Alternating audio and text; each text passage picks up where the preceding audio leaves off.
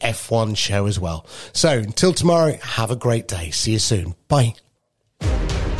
In a world where radio stations are ten a penny, Can I have ten radio stations, please? That'll be a penny, love. Thank you. there is one radio station There can be only one. There can be only one. There can be only one. that stands out from the crowd. I want that one. All right. What is this thing? It's River Radio. There can be only one. One that's made entirely out of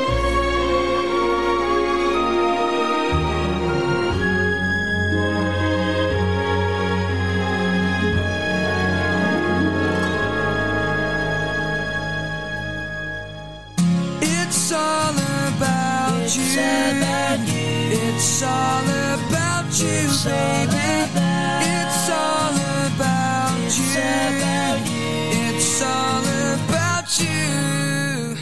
Hey there, good to be here again on River Radio.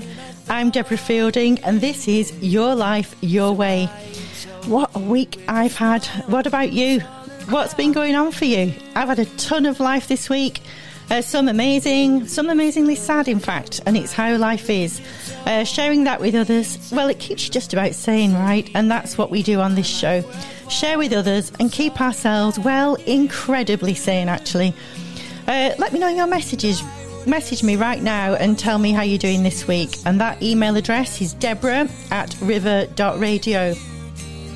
I'm here every week sorting life out, chatting with you about this and that, and you already know it's my favourite time of the week. So uh, let's say thanks to McFly with All About You. Um, they open our show every week. And we are big storytellers here on Your Life, Your Way. Your stories, true stories, and it's the way we live our lives. Understanding one another's stories and lives together, learning and being amazing. So we start the show off with the glory of the story. It's a great guest slot where you can hear a story about your guest that will be both true and owned by them, which means it isn't anybody else's story but theirs. And this week's guest has a huge story, huge. They don't come much bigger. He's a master storyteller, and you simply don't want to miss that out. So, straight after Glory of the Story, we have What's in a Word, where we're getting under the hood of life, one word at a time. Uh, drop me a message to tell me where you are in the world as well. We're listening from, gosh, everywhere. We've full throttle down the Thames Valley, uh, stretching near and far. We've had Las Vegas, Atlanta, New Zealand on the map, and then this week you can include Turkey, Italy, and Canada into that list. Welcome to you all. So, are you going to write in this morning? Come on, you know you want to. That address is deborah at river.radio. You know, I love to get your messages. In fact, the last section of my show will be pretty darn quiet without you. It's Q&A your way, where we get your lovely questions in. We're wrapping that up with some beautiful music, and here we go.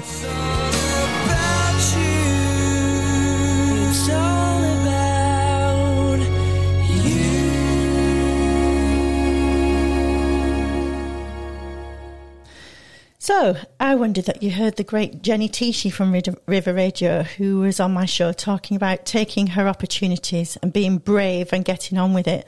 Uh, she was amazing, wasn't she? And if you didn't hear her, you can listen again on the podcast um, by searching for Deborah Fielding and River Radio. It's a great show, so make sure you do listen in, um, especially if you're looking to stride out in a new direction. Uh, now, I'm talking about being brave and taking your life on. My next guest knows how to do that with bells on. His exceptional story has been told many times, but to be honest, you can learn and hear something new every single time. And there's been so much conjecture written about him. It's always best, as you know, to get it straight from the horse's mouth. So, my next guest on Your Life, Your Way is none other than the astonishingly fabulous Gerald Ratner. Welcome to the show, Gerald. Thank you, Deborah. Lovely to be here in Marlow. Yes. So, Gerald, you're famous for the Ratner's Jewellery Empire. In fact, the Ratner's Group owned all the high street jewellers at one point, and unless you were an independent, there was Ratner's, H. Samuel, Ernest Jones, Leslie Davis, Watches of Switzerland, Switzerland and over a thousand shops in America too, I understand. Um, but bef- before we find out about that, can you tell us a little bit about your family and who you are? Well, I was born in Richmond over a dentist shop, which really hasn't done anything for my teeth. And my father opened his first shop there in Richmond, although it's quite an affluent place today. It wasn't the case in 1949.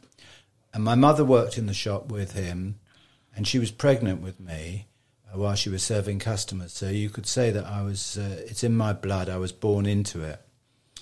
And uh, he did very well, expanded the business, uh, but unfortunately, he became quite ill in the late 70s, and he really, all his drive and success went away. He became the opposite. He had a sort of brain hemorrhage, um, and the business went into loss.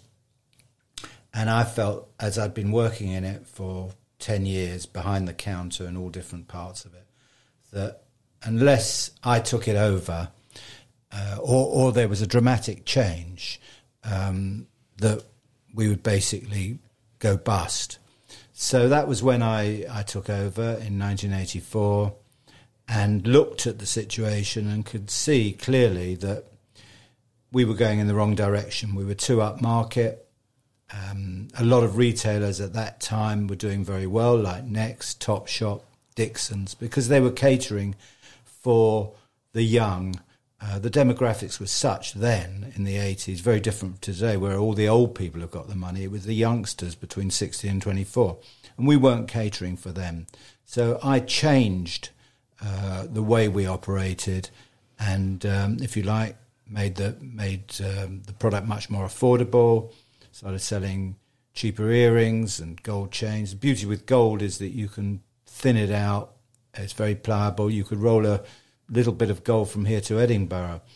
Uh, so we made less, you know, the, the, the product had less gold content but looked the same. And it was hugely successful. Uh, the thing about retail is if you make a change, uh, you can start getting results very quickly. And we transformed a loss of 34,000 that year to a profit of 2 million. Uh, and that was put us on the road basically to start acquiring the companies that you talked about, like H. Samuel and Watches of Switzerland, Ernest Jones, uh, because of the fact that they were still living in the past, like we were uh, under my father. Uh, but we'd changed, and, and, and, it was very successful formula. Well, I just wonder, because um, obviously we've got the big uh, time of your your um, ownership at Ratner's and the jewellery side of things, but I want to just find out what were the months before the 23rd of April 1991 like for you? You know, what kind of, what was your life like at that point? Well, the day before the 23rd of April, we'd announced profits of 125 million pounds, which today is like a billion pound profit, which is massive. Yeah. I don't think there's any retailer Tesco, Mark, well, maybe Tesco, but not Marks and Spencers, and very few retailers making that sort of profit. So we were really with two and a half thousand shops, 25,000 employees, and they were fat going for 200 million in, in the year, despite the fact there was a recession on. Um, so, you know, I was at the top of my game. Um, I was retailer of the year. Uh, we were one of the few retailers to succeed in America, with thousand shops there, uh, basically because we didn't um, export our formula, however successful it was to the States. We, we acquired local management and ex- rolled out their operation. Uh, it's a totally different business in America. Um, basically, everything was sold on credit. The average ticket price was much higher. So there was no point in trying to expand. We'd already expanded into Holland unsuccessfully because it was a different market there. For a start, they don't celebrate Christmas, which is a bit of a downside when uh, it's the only time we make any money. So uh, we learnt our lesson. We succeeded in America. Everything was going great. That's why I was invited to the um, Albert Hall, uh, the Institute of Directors, because they tended to um, invite somebody who was um, doing well, you know, who's flavour of the month, which I was. Yeah. And so, um, on a personal level, you were living the high life and life was running pretty great. You were mm. invited mm. to this, that, and the other. So, I expect you were f- full out, full on schedule, um, going to the States a lot. What, what were you doing? Yeah, you had to visit the states, the shops there. We had uh, in in everyone said, "Well, I had my own private plane," but it, I did, but it wasn't the luxury that you think it was. Because in America, if you've got a thousand shops, uh, you have to have a plane. You don't in the UK. That's Yeah. another thing that's Yeah. different between America and the UK. It's much bigger. So if you wanted to go down to Florida or you wanted to go up to uh, Ohio or you know New York or anywhere like that, or Texas the next minute, um, you'd have to go by plane. So everything we did everything you know on on the private jet. Um, I made the mistake actually of trying to replicate that in the UK by buying a helicopter. Um, and again, it proves the difference between America and the UK. Could, in America, we could land our plane wherever we wanted uh, with no red tape or hassle. In, in the UK, even a, a helicopter, uh, everywhere we wanted to land, we couldn't land. So I ended up landing miles from the shops. I mean, the managers were sort of making fun of me as well. They were saying they were going to paint a, a white H on top of the shop because they heard I got a helicopter. but Here he comes. yeah, but no, the reason was that I like to drop in um, unannounced because there's no point in uh, telling the manager or the area manager that you're going to visit their shop because you know they roll the red carpet out and everything's perfect. Um, you want to see it as the customer would see it, so you know that's why I got the helicopter just to arrive at any, you know, on, with unannounced and unexpected. Problem with that is often the manager was is his day off, but anyway, that's problems. So, um, flashing on to the 23rd of April, I Yeah. mean, I don't know whether this is a usual response you get from people, but it's the bit where really I kind of laugh my head off at what you said. Yeah. Um, in disbelief also at what came next. So, um, go for it. Tell us what, what you said on that day. Well, it's taken you only about six minutes to get here. That's quite Yeah, good. we've got a lot to do. We've got a lot to cover after, you see. Although you mentioned that after two or three minutes, which is par for the course. It's normally after one minute, but um, I was I was quite nervous because there were six thousand people at the Royal Albert Hall. It was quite a big yeah. thing. Um, other speakers were President de Klerk of South Africa and um, Norman Lamont and Chancellor. So you know it was quite a high profile. And thing. what was the event? It was the Institute of Directors annual conference, which Right. they have every year to this day. Yeah. And they keep mentioning me because I made quite a, a An impact. impact Yeah, there. yeah. Uh, they use me in their advertising. In fact, if you do a tour of the Royal Albert Hall, they will mention my speech there. So, um, anyway, so I arrive early because you know I didn't want to take any chances, and there was a whole committee, a well committee. They told me to go to door 14, the Albert Hall, and there was a whole welcoming committee, uh, royalty even, but it wasn't actually for me. It was for President de Klerk because I'd arrived too early in his slot. But anyway, they didn't want to be rude, and they when I thought, oh God, this is making things worse. You know, it's put more pressure on me. But anyway, did the speech didn't think anything was untoward about it because everyone laughed. I put the two jokes in, which was one of them was that we sell a pair of earrings for 99p, gold earrings, which is the same price as a Marks and Spencer's prawn sandwich, but the sandwich would probably last longer than the earrings. Would have got away with that because that's quite funny.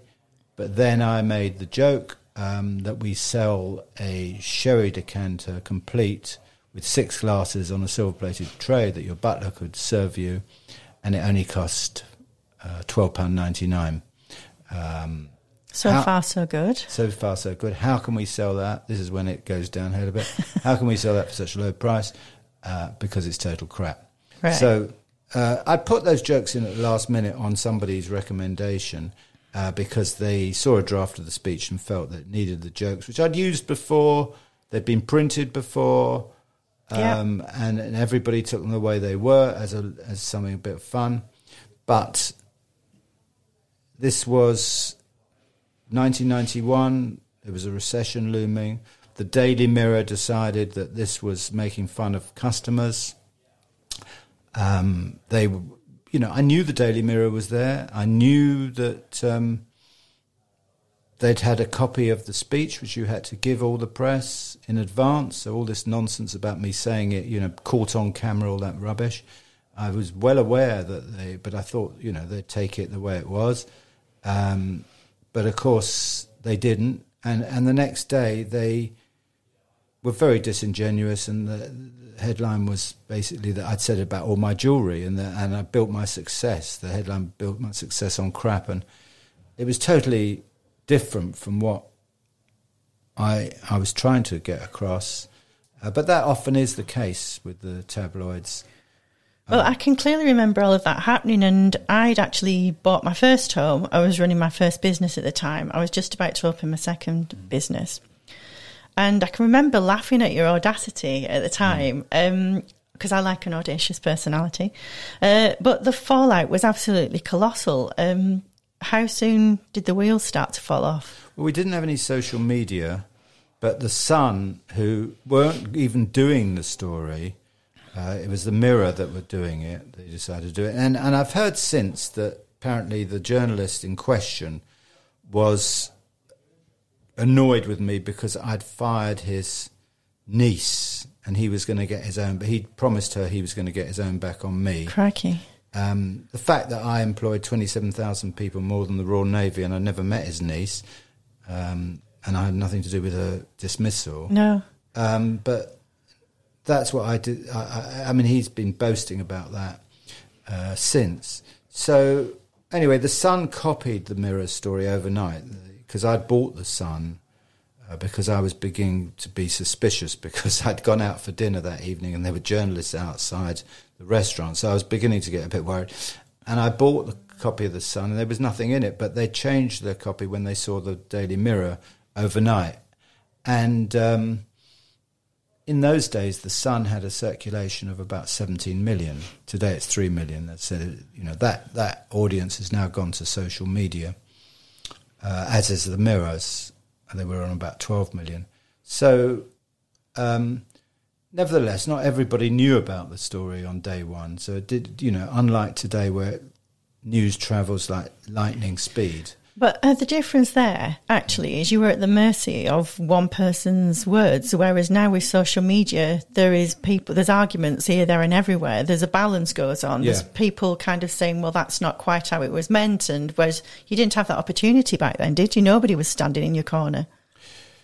No, and people say to me, would it have been different social media? Um, and and the fact is that you know you have somebody doing a Ratner every week. I mean, I had the Halifax last week, um, and that was I, I got more mentions than the Halifax, um, which is normally the case.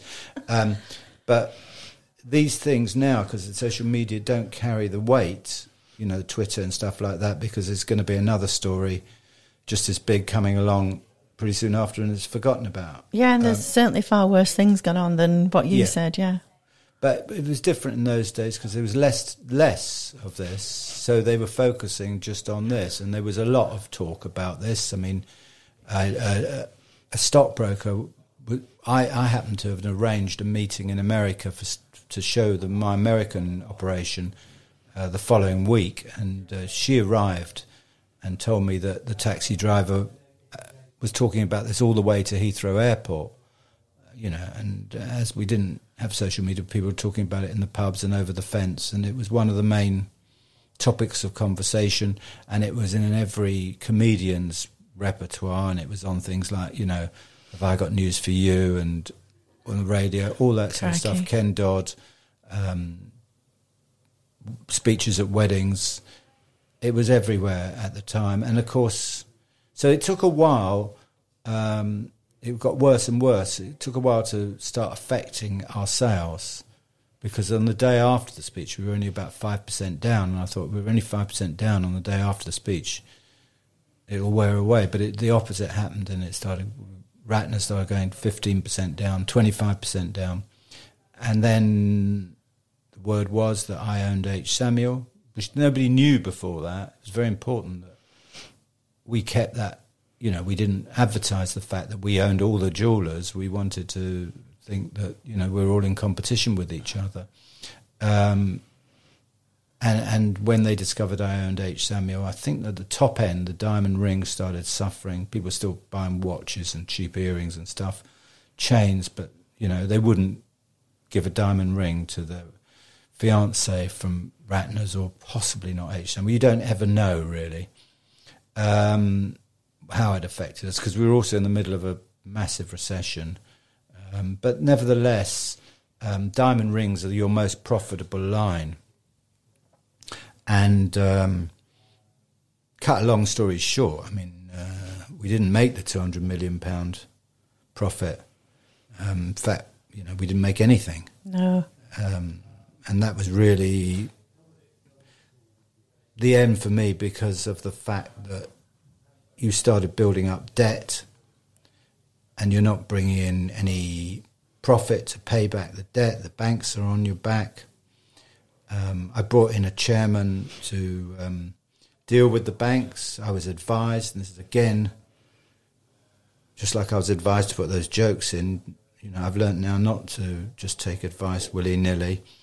Uh, make up your own mind, and you know, I was advised by the by the city and one particular person who was chairman of um, a huge public company that the city still had confidence that I could run a the shops or recover from this, but I needed a chairman to steady the banks and and investors and stuff like that. So I did, I, and he recommended this guy, and um, it was the worst eighteen months of my life because he started closing shops, changing the name to Signet of the group, and um, firing people, and really it was just like working for my father again. It was awful, and then at the end of that, he fired me anyway. So. Um, I was just in a in a very uh, bad place. Yeah, a dark place. Mm. I can't just imagine the weight of that on your shoulders and how you ever think you're going to come out of it because it's it's kind of going on and on and on. It's not there's no respite from it, um, and that's hard mentally, isn't it?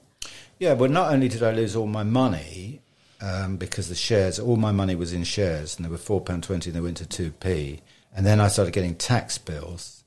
Got a million pound tax bill for sh- for share options, which were now worthless, but they weren't when I converted them. Um, so not only had I lost all my money, I'd lost my reputation as well. So, as the Sunday Times nicely put it, I was unemployable. Um, and and it was a, a, so you know not only had I lost all money, I had this stigma around me, toxic, um, which again wasn't particularly true when I went out to the real world. But this is the problem of just listening to the media. It's a bit like at the moment, you know, everything is doom and gloom, but when you're out there, out and about, it's not quite as bad. Um, when you're just listening to it all, people are painting this Yeah. miserable picture. It's far worse. Uh, And, and I, what I f- feel or sense from you is, had you have been left to your own devices, you could have turned the ship and made it sail again, rather than being dragged down by other people. In actual fact, It was very difficult, in fairness, for me to turn the ship around because of the fact that Ratner's clearly had this toxic brand now, after being this fabulous brand that everybody wanted to come shop to. And, yeah, there and- was ratners everywhere. I remember it really clearly. and the staff loved working for a su- successful company. We were, our shares had gone up more than any other uh, company on the s- stock market for two years running. We were phenom- we were growing at a, uh, like Topsy, um, and then the reverse happened. So. Um, it was going to be it was going to be very difficult to turn it around because to get rid of this crap uh, you know, jewelry, everything is the brand, like Tiffany's or something like that. It's not like the supermarkets where you buy, where you go to Aldi, you'd buy a tin of baked beans or um, Lurpak butter. Well, you wouldn't buy Lurpak butter at the moment because it's nine pounds seventy-five. This is a ridiculous world we live in, but I deviate. Uh, but you know, they buy all the brands. You can buy them from Tesco or you could buy them from Waitrose. It doesn't really. Okay, Waitrose got a bit of a brand, but Asda, Tesco, Sainsbury's doesn't really make a lot of difference. But in jewellery, you don't have those brands. Jewellery is not branded, so the brand is the name on the top, uh, whether it's H. Samuel or Ratner's or Ernest Jones or Goldsmiths or Beaverbrooks. So that is why it's very important. And the Ratner's brand was probably damaged for life because the story was so Yeah. big. Nobody was going to get down on one knee uh, and offer their fiance a diamond ring From the- Ratner's in- now. From Ratner's, to be Yeah. perfectly blunt about that. Okay. So, in fairness, I, it would have been difficult. But then again, the Ratners was only a small part of the group. So whether I could have turned H. Samuel round, uh, Ernest Jones didn't really suffer, America didn't really suffer. Uh, well, yeah, I probably could have, because today that company, which everybody says went bust, is a three and a half billion pound company and is the largest jewelers in America. Uh, they haven't done so well here with H. Samuel and Ernest Jones, but America's done phenomenally well. So we're going to take some music. And one of my favourite things about today, apart from having you as my guest, is that number one in the charts at the time was Chesney Hawkes with I Am the One and Only. We're taking you right back here on River Radio.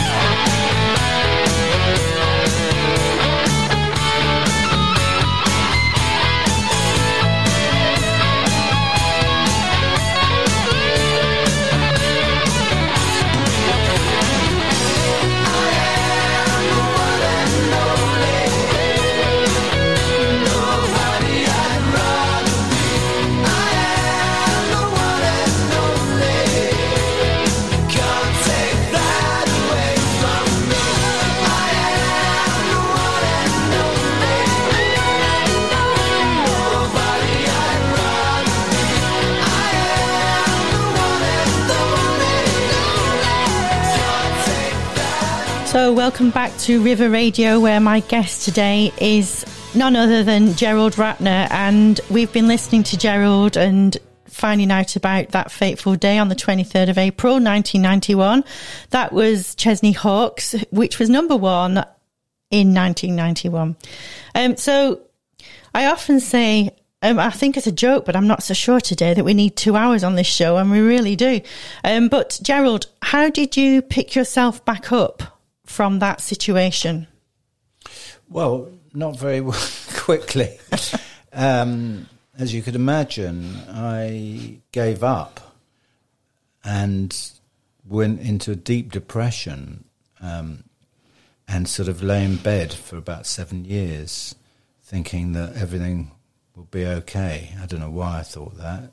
Um, Well, because it is, and it eventually it is. But I think haven't you got to decide that in yourself, and you had a lot to work through.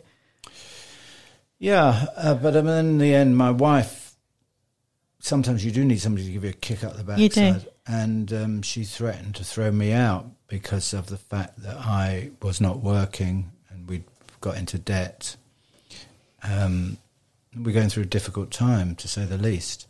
So um, the one thing that was making me feel a bit better was cycling, uh, cycling 25 miles a day, which I still do to this day. So there's always a silver lining in these things. And um, I could see the benefits of health and fitness um, because I was amazed at how it was the only thing that was making me feel sane and also think clearly. So I decided I want to go into that business, into health and fitness, and uh, open up a club near here, actually, um, in Henley. Uh, course, didn't have any money, um, but I blagged my way into telling people that it would be opening in three months. All I did was put it in solicitors' hands um, on the basis that um, I would sign up shortly. Um, just had to arrange certain things, just like when you're buying a house, just like you're in a chain, you can walk away any time. And I would have walked away, um, but if I hadn't sold any membership, because my plan was to sell membership before I'd signed up, and if I didn't sign up, I would. Uh, if sorry, if I didn't sell membership, I wouldn't. I wouldn't go through with the completion of it. Well, I couldn't. So, um, but I did. I put an advert in the Henley Standard. I got 800 people to sign up to it, and that enabled me to actually get the the bank loan to uh, buy it, and it was very successful. And I sold it two and a half years later for four million pounds, uh, which got me well on the way uh, back into business. I put in two million of that into an online business, which then started turning over twenty five pound, uh, twenty five million pounds, uh, and then I started doing speeches, uh, talking about this, and that was also very lucrative because I was doing about 150 a year.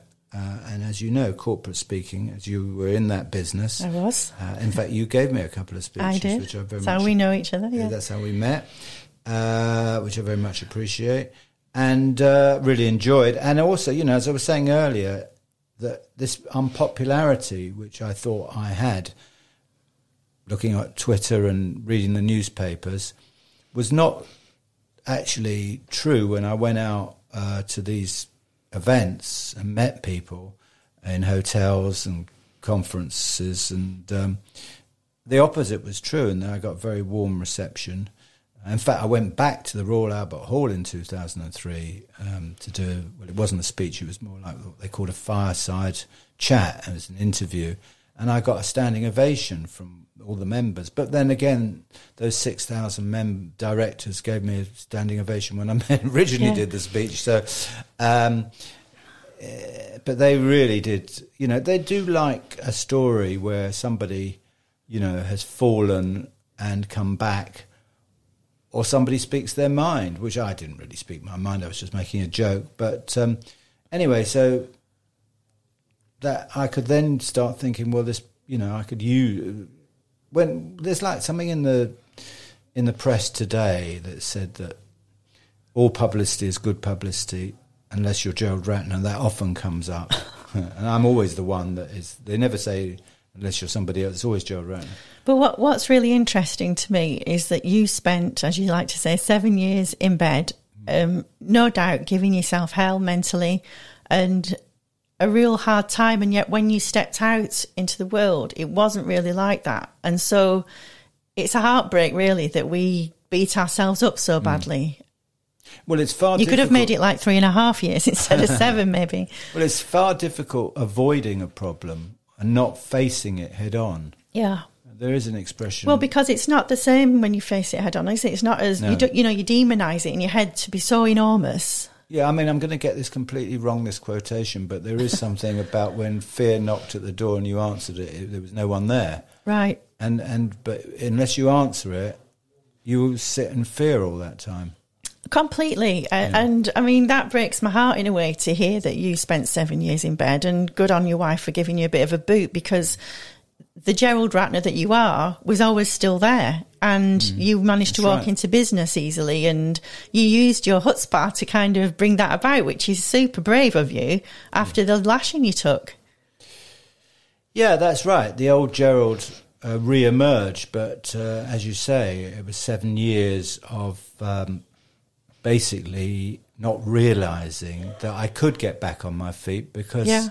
I was listening to the media, uh, who are always completely negative. And wanting to put you down. Yeah. Yeah, I mean, they wanted to build me up in the first place. Yeah, so they could pull you off, yeah. yeah, and everyone said they would do that, and I thought no, because it's too obvious. But that's exactly what they do. Yeah.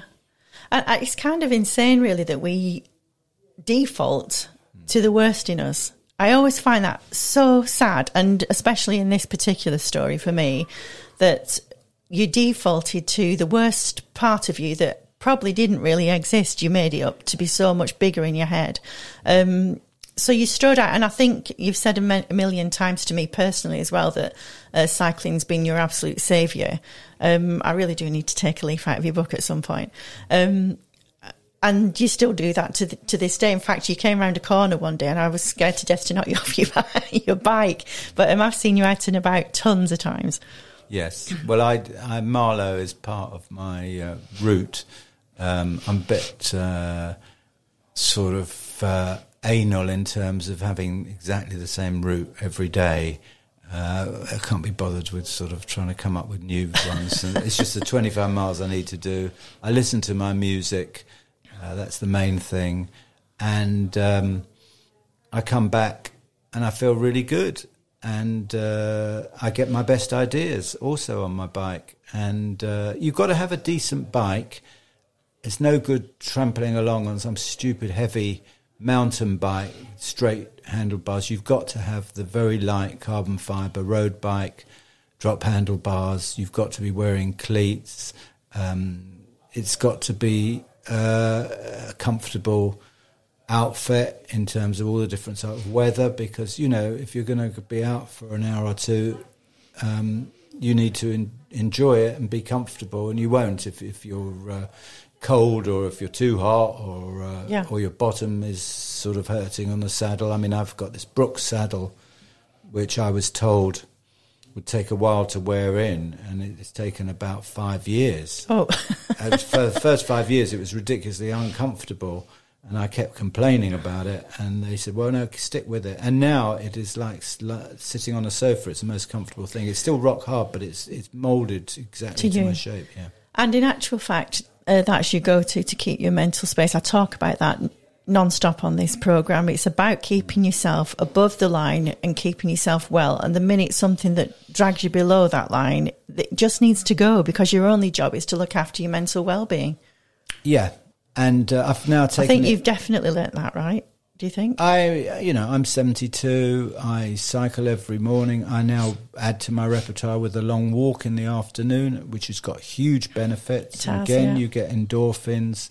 It helps the brain. It helps your breathing. It helps your joints. It helps your vision. Even I've been told. Um, it's. I know everybody goes on about the exercise, the benefits, but the reason they go on about it is because it's there's huge benefits, not only you know, physically, but mentally. Yeah. Um, and uh, that's kept me going through the years. And I still, you know, still working. Um, you've got to sort of exercise your brain as well um, in terms of uh, business challenges. And um, but it's a it's a reasonable balance, and, and I'm fairly calm about it. And you know, I, I was driving the car round here to park, and there's this guy in this Porsche who started hooting like mad from, from at me. I don't know what I did, and he was hands are all over the place because I don't know. Maybe I didn't let, stop to let him reverse in or something. But I mean, it cost him like ten seconds. But that was me. Uh, you know, when I was running a public company, I was tense, and edgy, and I couldn't wait for the lift. And I could see myself in that guy in the Porsche. And I'm rolling along quite happily in my Volvo, um, relaxed, not in any rush. It's a lovely day, and um, I feel sorry for him. Yeah, that's insanely amazing. I think that I have a little saying um, where your mind flows, your body follows, and you look great. Mm. You know, you say you're 72, but you look fantastic and you're trim and, um, you know, your sense of humour ever present, which we always love. Um, now, I'm just going to take some music which you've chosen um, today, and that is, I've never heard this before. It's lovely. It's Sparks by the Staves. So let's just listen to a bit of Gerald's choice here. Say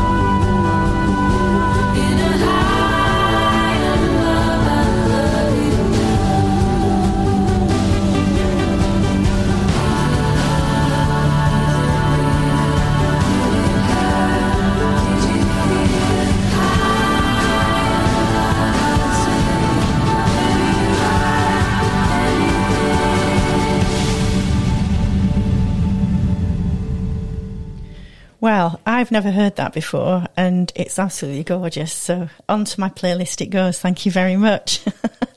uh, so, welcome back to Your Life Your Way with me, Deborah Fielding, and we're listening to um, Sparks, the Staves, if you want to save that on your playlist as well, and chatting here to Gerald Ratner.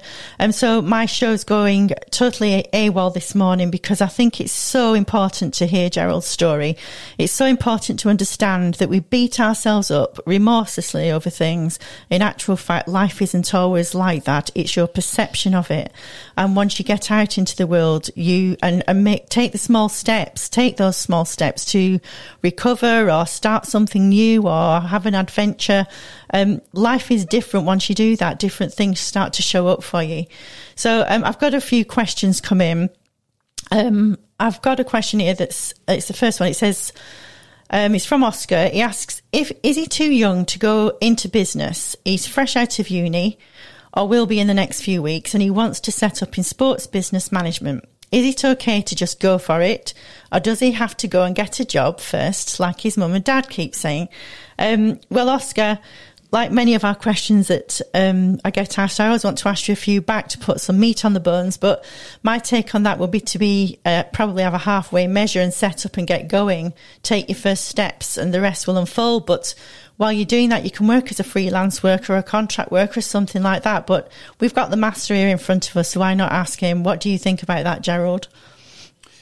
Yeah, I mean, I think in the olden days when I was young, you couldn't do that, but uh, today you hear fantastic stories. But then, you know, it doesn't. These all these overnight successes, somebody just starting a business and being ridiculously successful. You read about them in the paper, but you know, I'm very suspicious. I don't believe that um, things happen just like that. You get knocked down, and uh, you have to get up and keep going. And my nephew was upset the other day because he'd been turned down for a job six or seven times in a row. And I said, well, actually, the average is that you, even if you're starting a new business or you apply for a job, the odds of you being turned down are actually eight out of 10.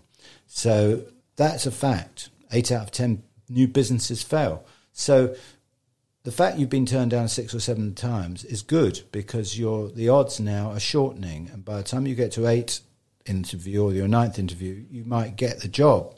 Um, the route to success is failure, but you've got to keep on trying, and you will get rejected, and the business will not work. But then one day it will, and it'll all be worth it. But the the, the trick is not to give up. Well, and I think, you know, we could say you had your biggest failure, but you've pointed out this morning it's brought you out the other side, probably, dare I say it, a better version of yourself. Well, I am happier now. I know I don't look happy. That's my face. but uh, I'm I didn't now- like to say it. Yeah, no, I do have difficulty smiling, and smiling is very, very important. It's good for you It's as well. for you. I mean, Yeah. when I ran the health club, uh, I told all the staff to smile.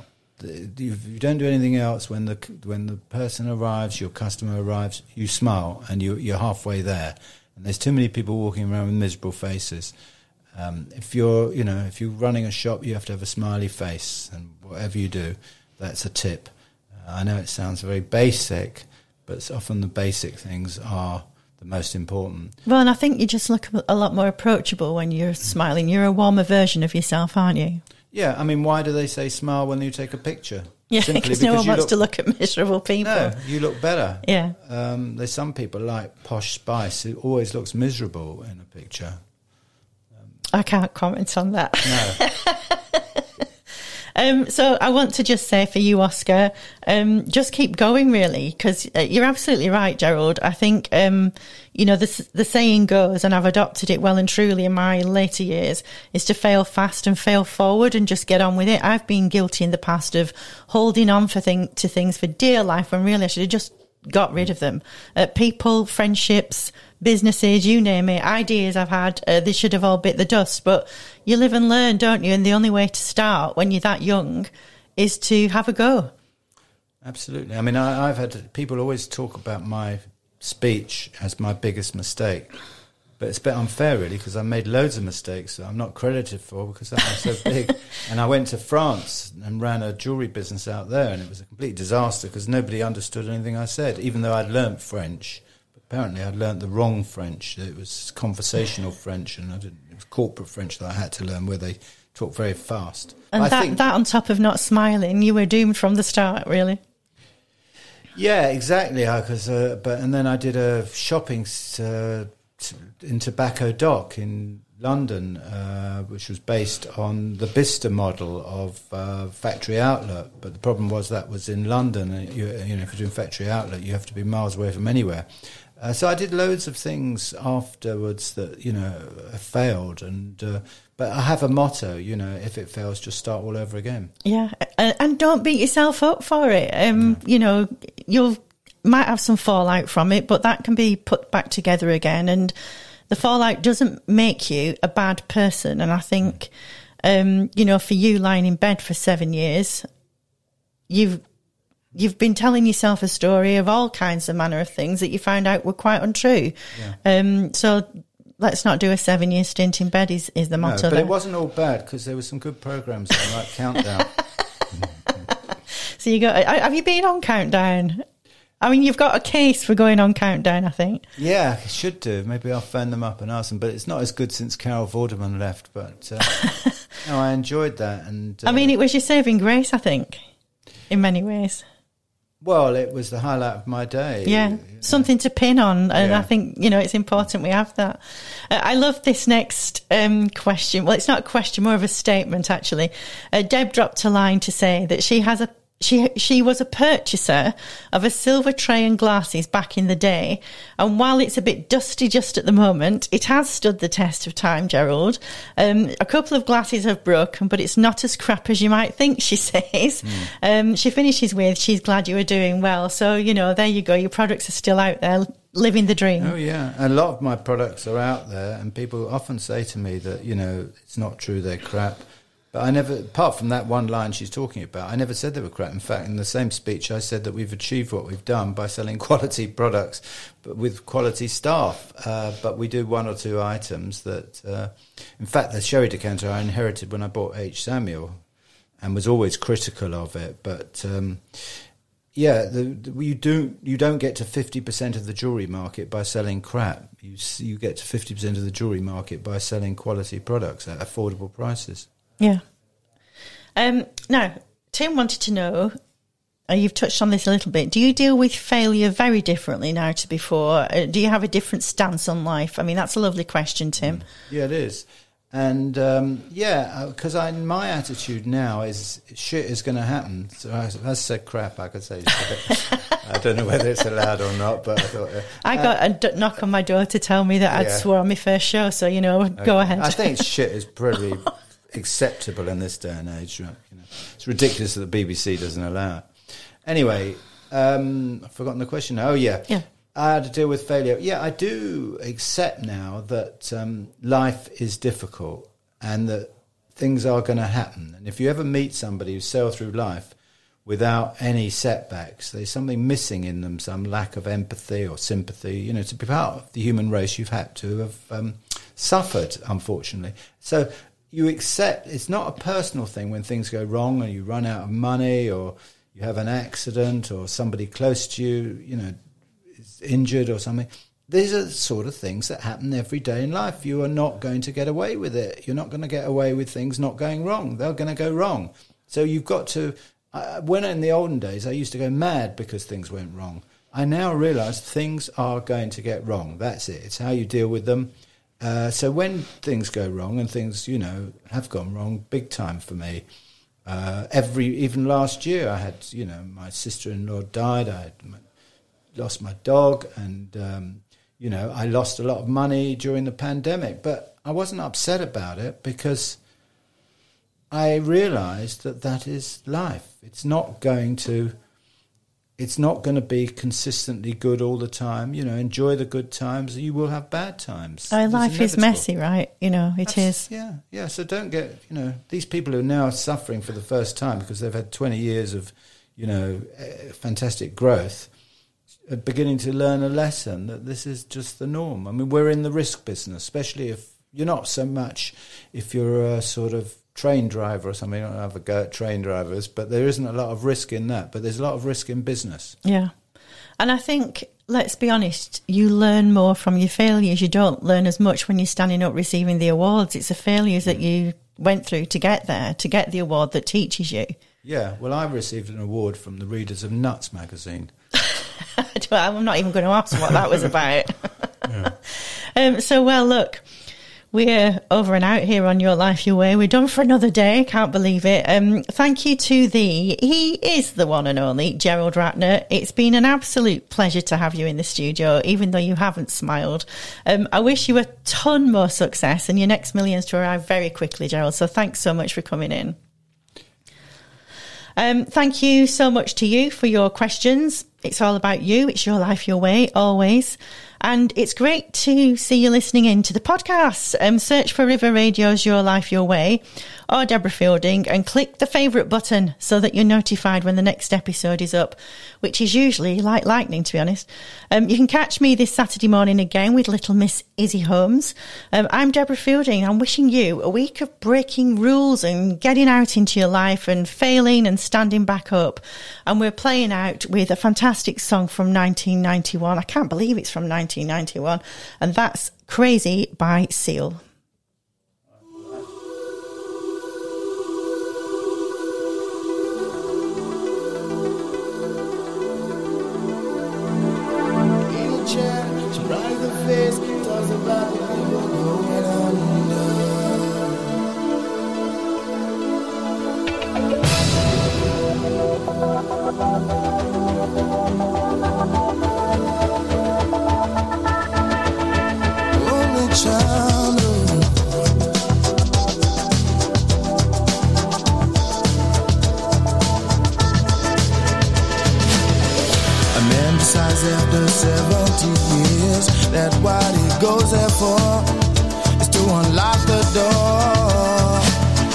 While those around him criticize and sleep.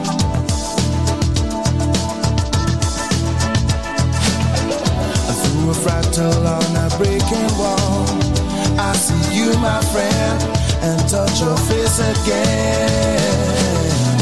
Miracles will happen as we dream.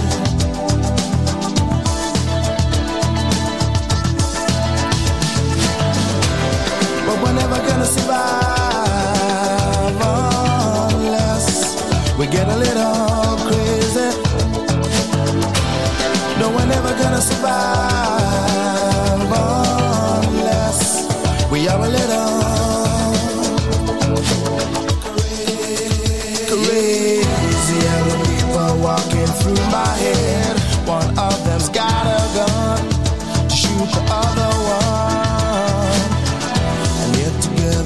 were friends at school.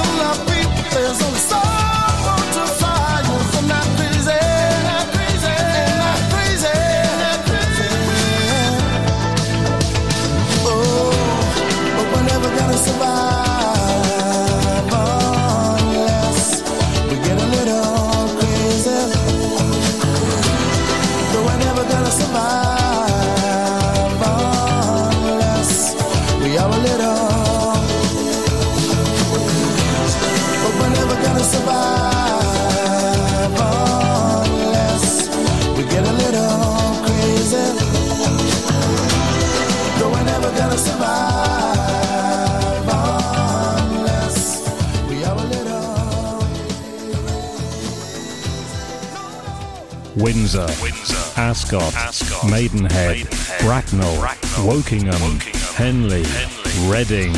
Okay. The Voice. River Radio